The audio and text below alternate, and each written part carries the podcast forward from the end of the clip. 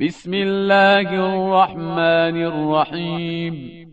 به نام خداوند بخشنده بخشایشگر الهاکم التکاثر افزون طلبی و تفاخر شما را به خود مشغول داشته و از خدا غافل نموده است حتی زرتم المقابر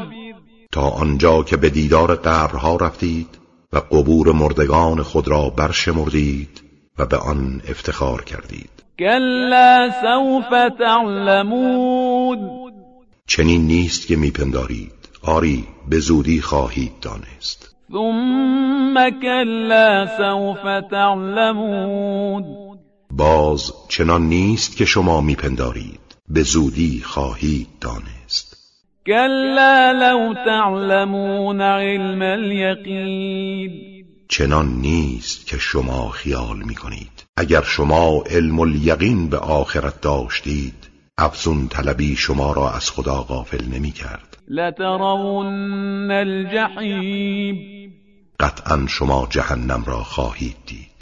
ثم لترونها عین اليقین سپس با ورود در آن آن را به عین الیقین خواهید دید ثم لتسألن یومئذ عن